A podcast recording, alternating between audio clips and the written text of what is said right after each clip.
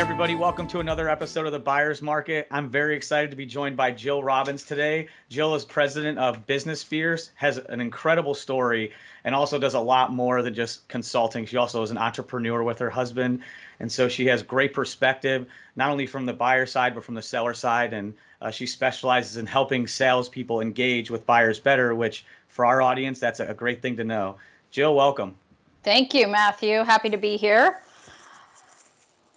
All right. So I don't want to talk too much in the beginning because, as I said, you do have such a great story, and uh, and I, we've talked a little bit offline. So I'd like you to actually start from the very beginning of your story because it's so fascinating. I think people are really gonna uh, gonna get some value out of it. So with that, Jill, why don't you tell us how you got started? Yeah, absolutely. Yeah. So I kind of I had um, you know my early career was pretty interesting. Um, and I've always kind of been entrepreneurial. I think as you get older, you reflect back and you're like, wow, I didn't realize, you know, um, how much tenacity um, and drive I had. But I, have worked for a very long time. Um, you know, I started teaching golf lessons. Um, I've played golf my whole life. And from the time I was 13, 14 years old, I was, you know, running clinics with different um, PGA professionals and went to college. Um, then I started my career at a small airline, and then 9 11 hit, and I was escorted to my car by armed security. Um, and, you know, I feel like everything happens for a reason. Um, you know, carrying that cardboard box and then, you know, seeing the American flag, driving down the interstate, you know, over the um, uh, bridges it was um, a very defining moment, I'd say, in my life. Um, the job market was not good at that time after 9 11.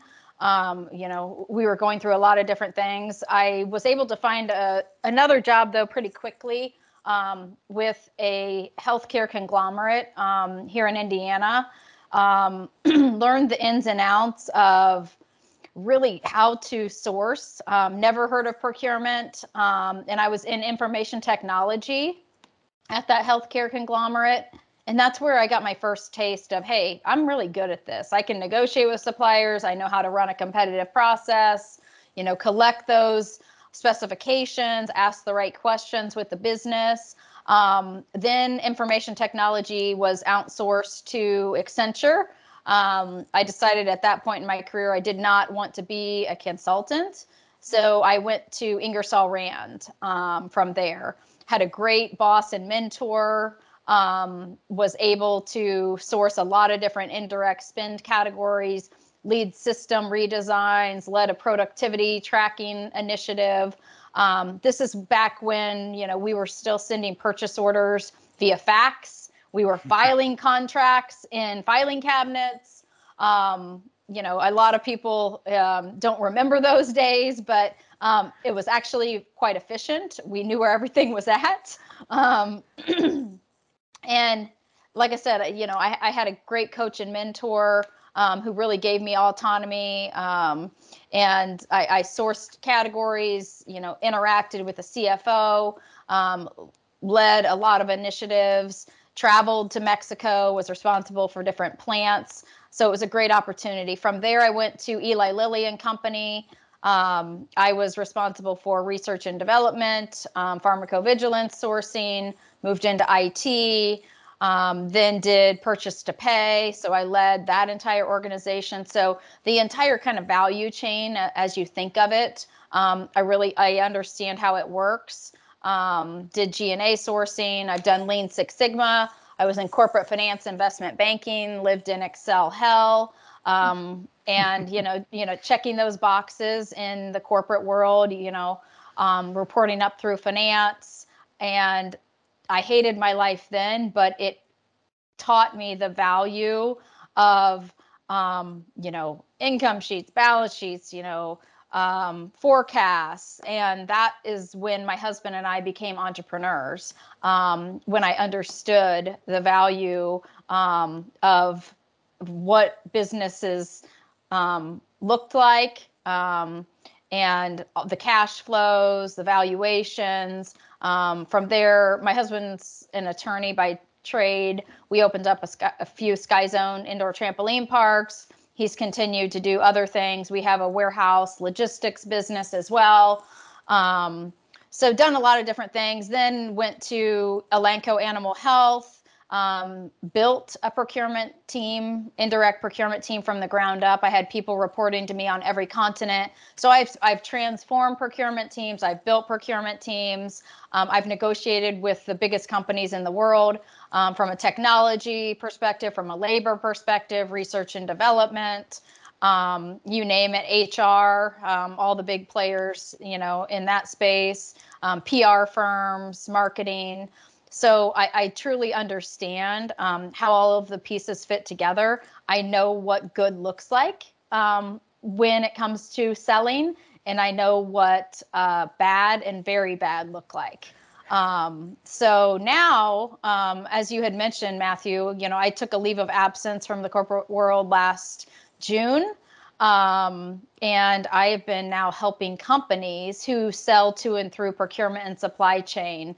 So whether they're selling contract labor, um, contingent labor, technology, um, goods and services, um, I, I, I, dissect kind of how they're doing it, the feedback that they're receiving. Um, I speak at a lot of sales kickoff meetings. Um, we can dive deep into relationships. I help them to respond to requests for proposals, so RFPs more effectively.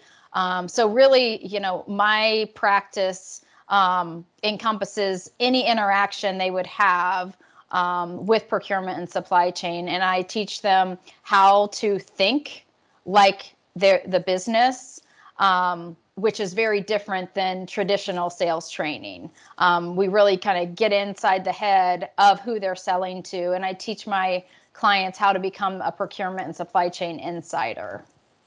That's awesome. And I, I, know I know a lot of people that are listening to this right now in the AEC space are thinking our relationship with supply chain is tenuous at best. Yes. So yeah. there's a lot of people that are listening to this that are probably thinking I really want to meet Jill. So yeah. I have a bunch of follow-up questions that we can get to in a second. But if you wouldn't mind, if someone yeah. wants to work with you, how do they get a hold of you? Yeah, just um, you can look me up on LinkedIn, Jill Robbins. Um, my email is jill at businessfierce.com. So connect with Jill. That way, when you do have those problems, you already know who to come to and she can help yep. you out. Yep, uh, absolutely.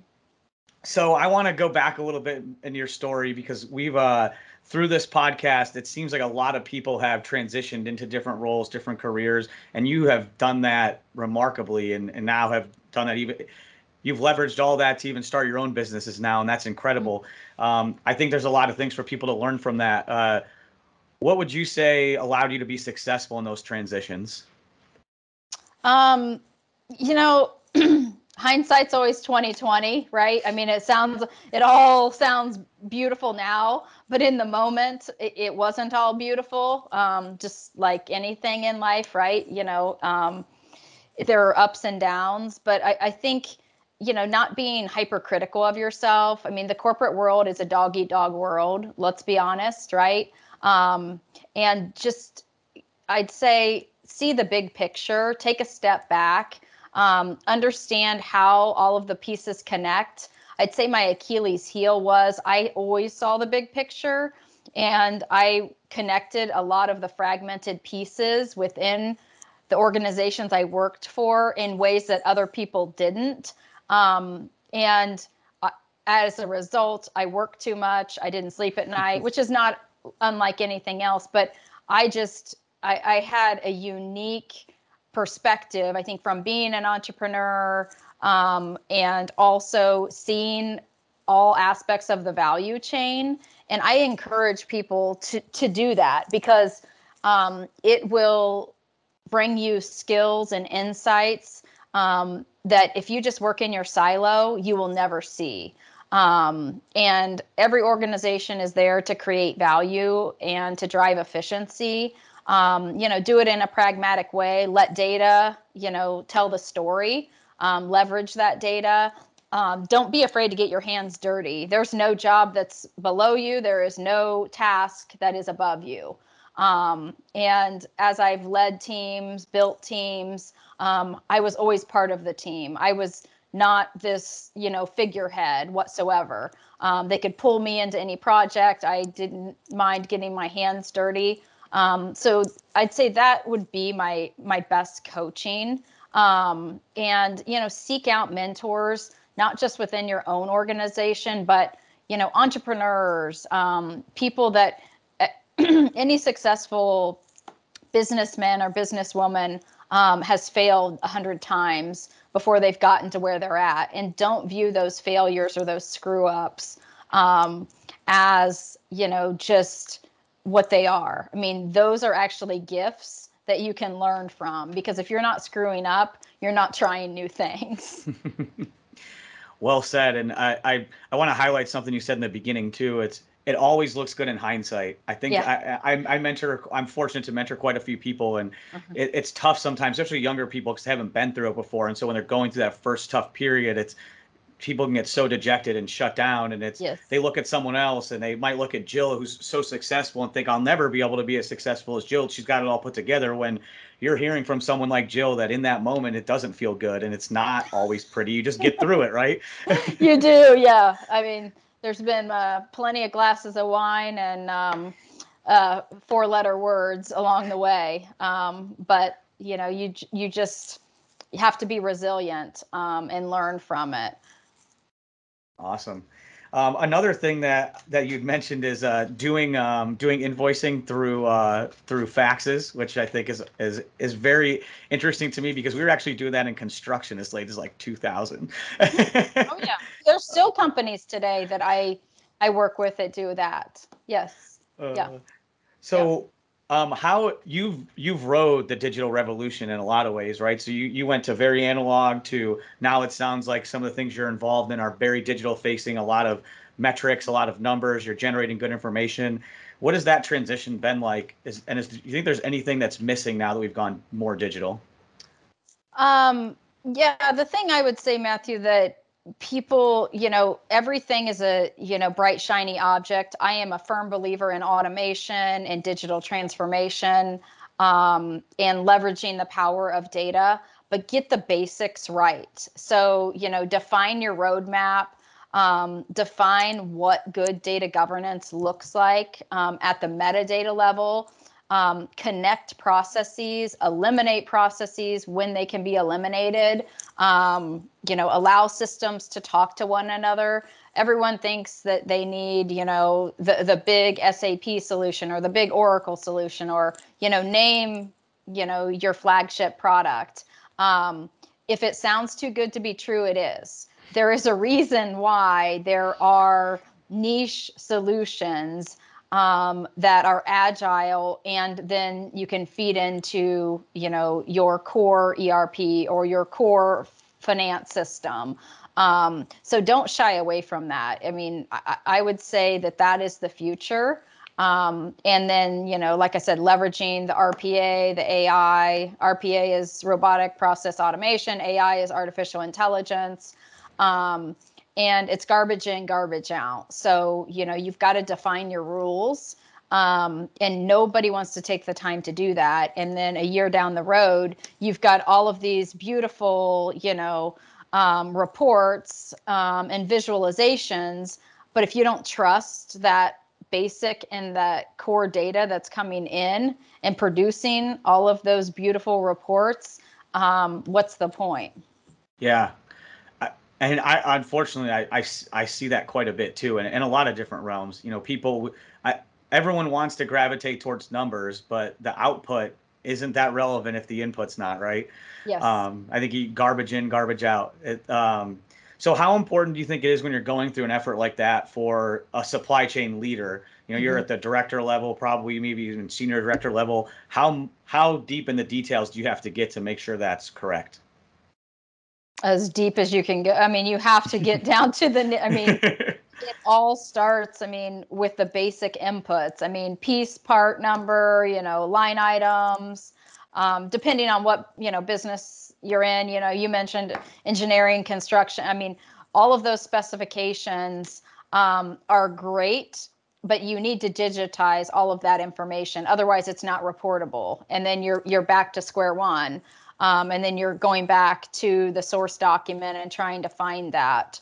Um, so, you know, I'd say dissecting every, you know, relevant piece of information um, from you know a specification or part number what you know whatever it is um, quality metric um, you know you need to define all of that to be able to report it and um, you know in my world you know it's all about how do you drive that contract compliance so you know from a buyer's perspective and you know a seller um, how do you deliver above and beyond what the contract calls for define those key performance indicators as you're submitting your invoices provide that detail. Here's how we're performing against the contract. I can't tell you how many sales individuals who have been selling for decades and decades have never read a contract um, with their clients. Um, and they're selling to publicly traded companies. They've never listened to an earnings call. I mean, I'm like, you shouldn't have, you shouldn't be in the position you're in. I mean, some of these things are table stakes, and yet they are just after the next you know quota or the next target um, and it's really critical to take a step back um, and understand what's important. Am i following my client's supplier code of conduct? Um, you know just these basic things. And you know i kind of i call it hygiene um, but just have a dashboard and understand you know where you're performing how you're performing. Am i following the rules? Um, and that will get you much further and the ability to upsell downstream um, than you ever thought possible great advice i I want to. Uh, I'm going to come back to. I call it lazy selling and lazy marketing. When people don't do their due diligence, it's super frustrating. I I want to come back to that, but I want to go back and understand a little bit more. So, for specialty services, when you're talking about engineering and construction, what are supply chain leaders look like? What metrics are important there, and how are you evaluating in some of these companies where they might not buy, they might buy construction services once a year, maybe, maybe yeah. once every couple years. How are how are they evaluating that? Yeah, so you know, I, I think it, it depends, of course, on the project. Mm-hmm. Um, but it, it's around the timeline, it's around the quality, um, it's around you know availability of supply, of course, which is a conversation you can't get away from, um, no matter what industry you're in, right? Um, and you know it, it's thinking and acting like an owner. Um, that's something that I've talked about before, but you know, treat it like it's your business. Um, so as you're selling or as you're collecting competitive bids in this space, um, you know, ask some of those tough questions um, so that you know you're standing out amongst your competition. Um, you know, there I don't there's no secret sauce, right? I mean, it, it's really about the basics, but it's defining and holding each other accountable to those, you know, like I said, those KPIs um, and when it's the timeline and then understanding okay well if we don't have this material or if we don't have this product by x date what's the alternative? Can we work in a different area? Um, just because that's the reality we live in um, and it's it's going to happen. Something's going to get delayed. Not everything is going to go according to schedule or according to spec. Yeah. Excellent. Um, I, I want to now let's talk about the lazy selling and lazy marketing because uh, unfortunately I think we see that quite a bit and um, um, I don't know where I, I think it may be coming from tech. I'm not really sure, but it seems like this volume based sales game is what more people are gravitating to. Dial yep. as many times as you can, send yep. as many emails, and we're going to measure that, thinking that generates results. And mm-hmm. I I think that leads to lazy outreach. I know even people that reach out to me, I get five or six messages a day on LinkedIn, and it's, hey, have could we schedule 30 minutes with me? Will you do this? I have no idea what you do who you are and you have done no due diligence on what i do it's just so lazy. Um, yeah. how hard is it for someone to overcome that? Uh, i get them too. I mean i think it's linkedin is uh, very interesting um, you know with sales navigator and you know you've got the criteria and um, people are so generic right? And I would just coach people um, don't be one of those um, pests, I'll call them. Um, and do your homework. I mean, because you never know when that, you know, seven figure, eight figure deal is going to come through. Um, and it could be from one of those reach outs, but do your homework and present your value proposition um, and tie it to what that person is doing. And so many people, you know, I, am a multifaceted entrepreneur um, doing multiple things. Um, and people are reaching out to me, you know, selling digital technology or something that doesn't even relate to what I'm doing. And um, it, it's just, it's very interesting how generic, um, like you say, how lazy. Um, and it doesn't take that much time just to check out someone's website or read their bio or just say, hey, do you have time for a 10 minute conversation so we can get to know each other better? Um, that's fine. Um, but don't just send over, you know, all this literature and, you know, a sales pitch without truly understanding um, what the person does. And when you're selling to enterprise too, I mean, I know when I'm managing billions of dollars in spend, um, you know, I'd get these cold emails, you know, the the clicks on LinkedIn all the time. Um, understand, you know, like I said, if it's a publicly traded company, listen to the most recent earnings call, understand what investors are asking, understand what the executives priorities are, you know, where their focus is, you know, are they trying to increase margin? Well, how do you tie your solution or your good or service to help them, you know, drive sales, increase operating efficiency, or digital transformation, you know, whatever it is. Um, but make it relevant. Um, don't just be, you know, you know Joe Blow, um, who's sending, you know, another generic message.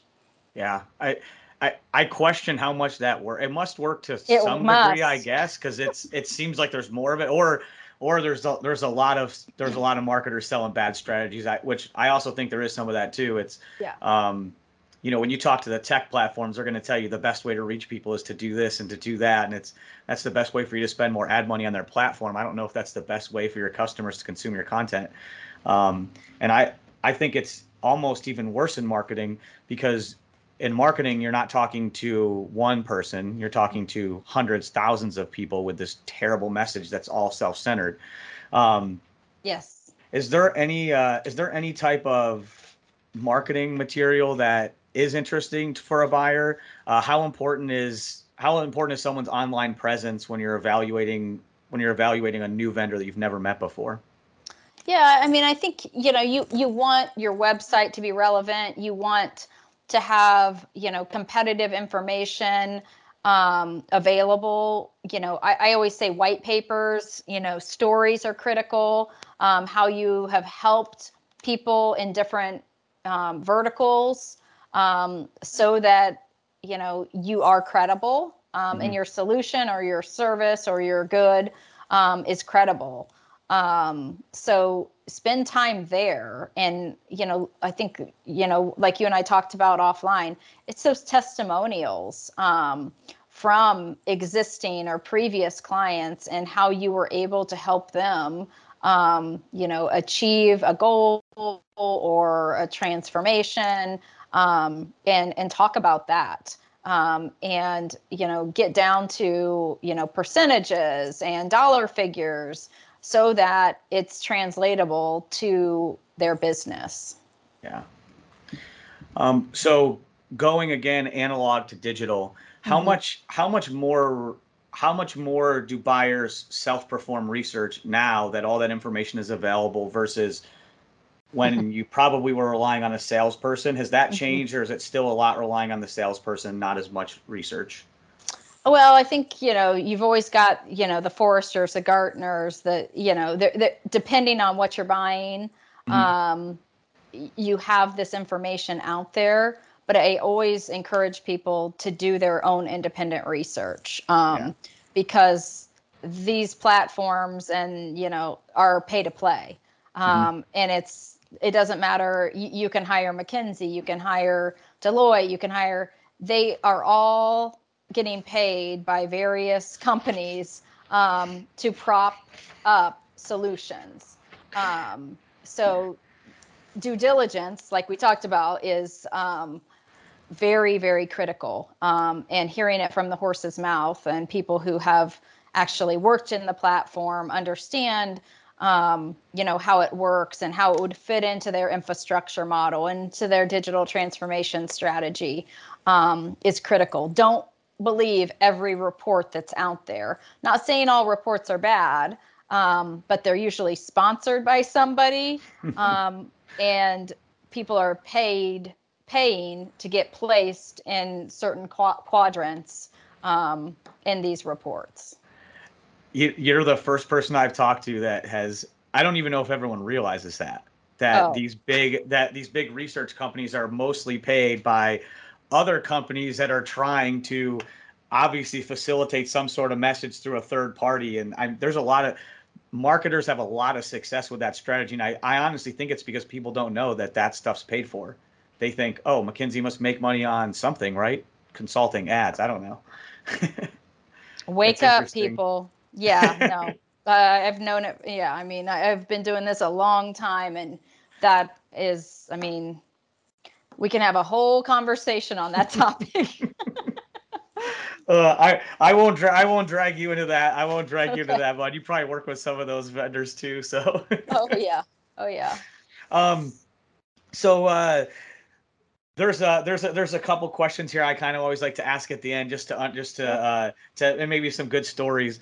Um, what's the worst thing a potential supplier has done to reach out to you or to one of your clients? The worst thing to reach out. Um, you know, I, I think just like the daily emails or the daily phone calls or, you know, the um, voice, you know, you I mean, it hasn't happened now in over, I don't know, I've lost track of time, but before when you would meet people at a conference or you would meet people, you know, um, and get an initial dog and pony, um, you know, just those brutal follow ups. Just stop that. I mean, because procurement supply chain, you've got to understand they are working with hundreds, if not thousands, of suppliers.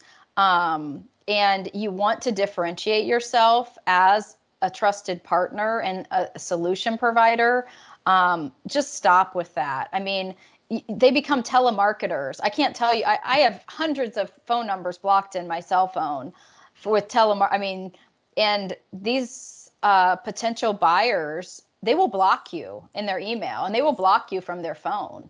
Um, so, you know, make it meaningful, make it impactful, make it personal, um, and listen because supply chain and procurement are a wealth of knowledge.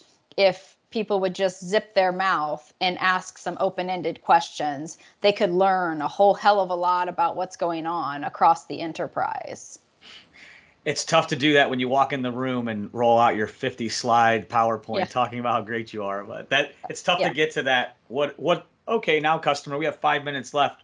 Tell us about your business. no, you yeah. Before even coming in, I mean that again. I feel like that's table stakes. You should never come in with a canned deck. I mean, you should always just have like a 15, 30 minute uh, conference call and understand what the priorities are, understand what the challenges are, understand why they're not happy with who they're currently working with. You know, just some of the basic due diligence, um, and then t- target that.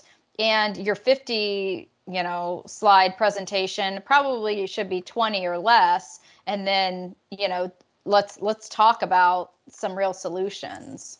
Yeah.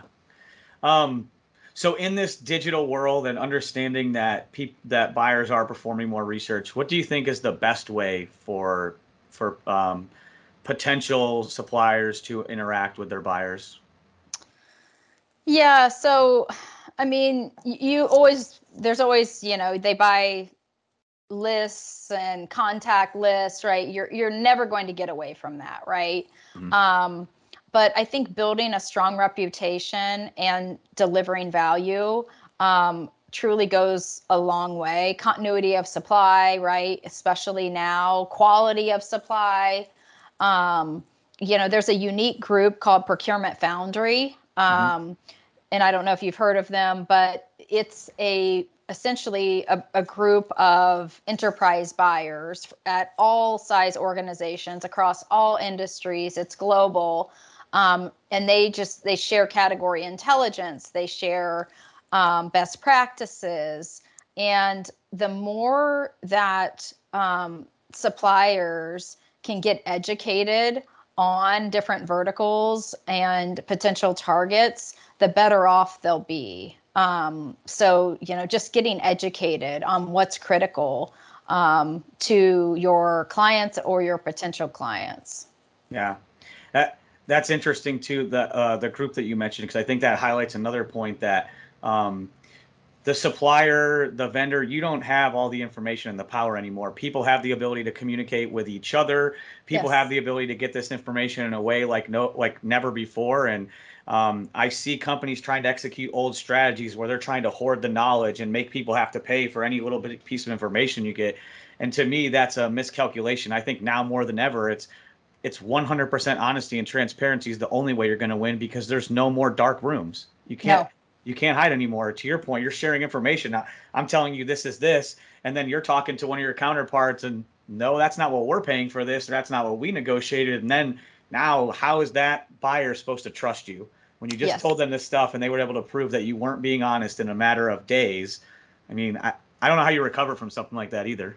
No, yeah, there's a really strong community, very transparent. Um, and uh, what I, I, I coach my clients that uh, sourcing, procurement, supply chain professionals they talk to one another across industries, you know, uh, uh, around the world. People are connected now more than ever. You know, whether you're in procurement, sourcing, supply chain, and whether it's pricing, whether it's you know KPIs, terms and conditions, incentives, um, you know with marketing contracts and PR contracts, it's, you know, you want the supplier to have skin in the game. So these buyers are sharing all of this information um, around best practices, around KPIs that they're using, um, around competitive bid processes. Um, and this is, you know, done globally. So, you know, if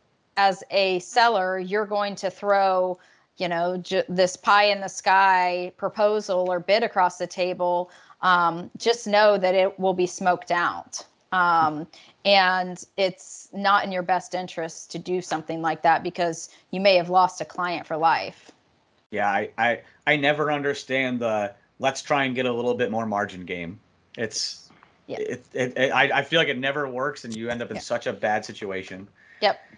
Um, so last couple things here uh, before we ask you about your routines and habits. Um, I've noticed a trend where more people are working at least partially remote. Mm-hmm. And we've had the theory that that's going to affect the buyer seller relationship and make it more difficult for mm. old methods where it's, hey, I'm going to show up and take you to lunch and I'm going to try and take you out to dinner. Uh, I feel like that's changing and people aren't really talking about it. Do you agree with that? And if you if you don't agree, please tell me why you don't. If you do agree, if you could elaborate a little bit on what that would look like, I'd appreciate it. Yeah, I mean, life as we know it has changed. I don't know that we'll ever get back to quote unquote, you know, normal butts and seats and, you know, these large corporate buildings. I, I always think there's going to be an element of remote working um, because productivity hasn't suffered. Um, and frankly, people are getting more. Um, but in terms of you know the buyer seller relationship, I think it depends on where you're at and kind of personal preferences. I still meet people for coffee. You know, I still meet people for lunch. Um, but I, I think that you have to again go through the due diligence process um, and understand your value proposition relative to your competition. You should know your competition. You should do your homework. You should know, you know, who the company is currently using um, in your specific category or commodity. Um, so, you know, I, I, think that people, sellers need to up their game in that respect. Um, but yeah, I think remote working is definitely here to stay.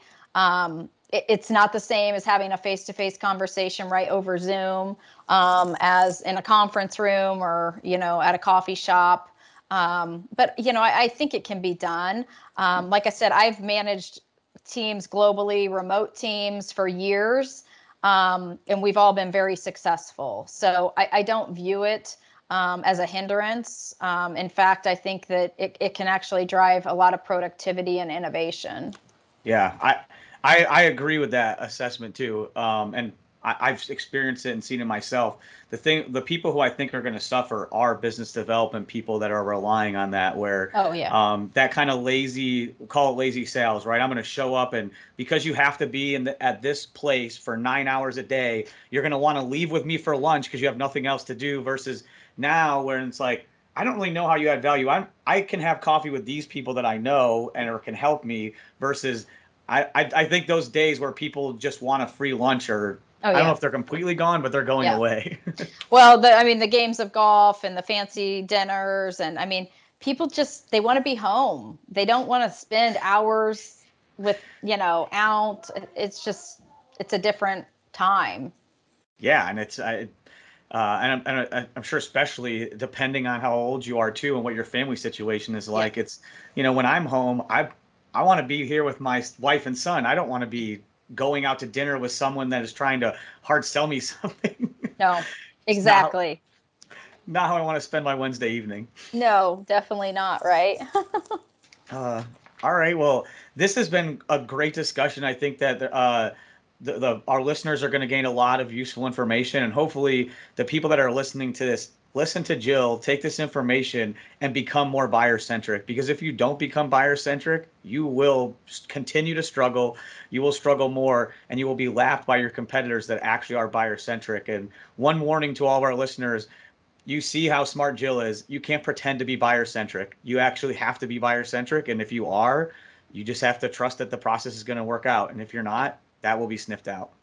Yeah. Um, yeah. And be patient. Yeah. You have to have patience and, you know, reach out to me. I'm happy to help. Um, you know, I love what I do. Um, I, I, feel like I have a much different perspective um, than traditional sales trainers. Um, I don't tell my clients what they want to hear.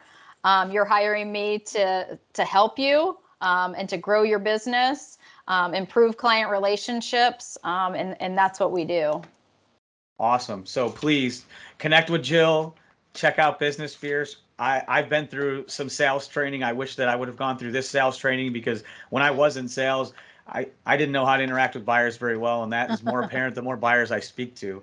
Um, so we always end with this, and I'm really excited to hear this from you. We ask all of our successful guests what is their most impactful routine or habit. That way, our listeners could try and glean something. And I know we've this is our seventh or so episode, and mm-hmm. I have picked up a habit from almost everyone that I've integrated with my life. So, um, if you would share mm-hmm. with your most impactful routine and habit. Most impactful routine and habit. Um, I I work out every day. I think, you know, just being healthy mm-hmm. um, mm-hmm. is powerful because it clears your mind, you know, and we all, you know, have mental blocks. Um, go out for a walk, you know, take a break because your best ideas, um, you know, and it's unpopular belief, but is usually away from the screen and away from your phone.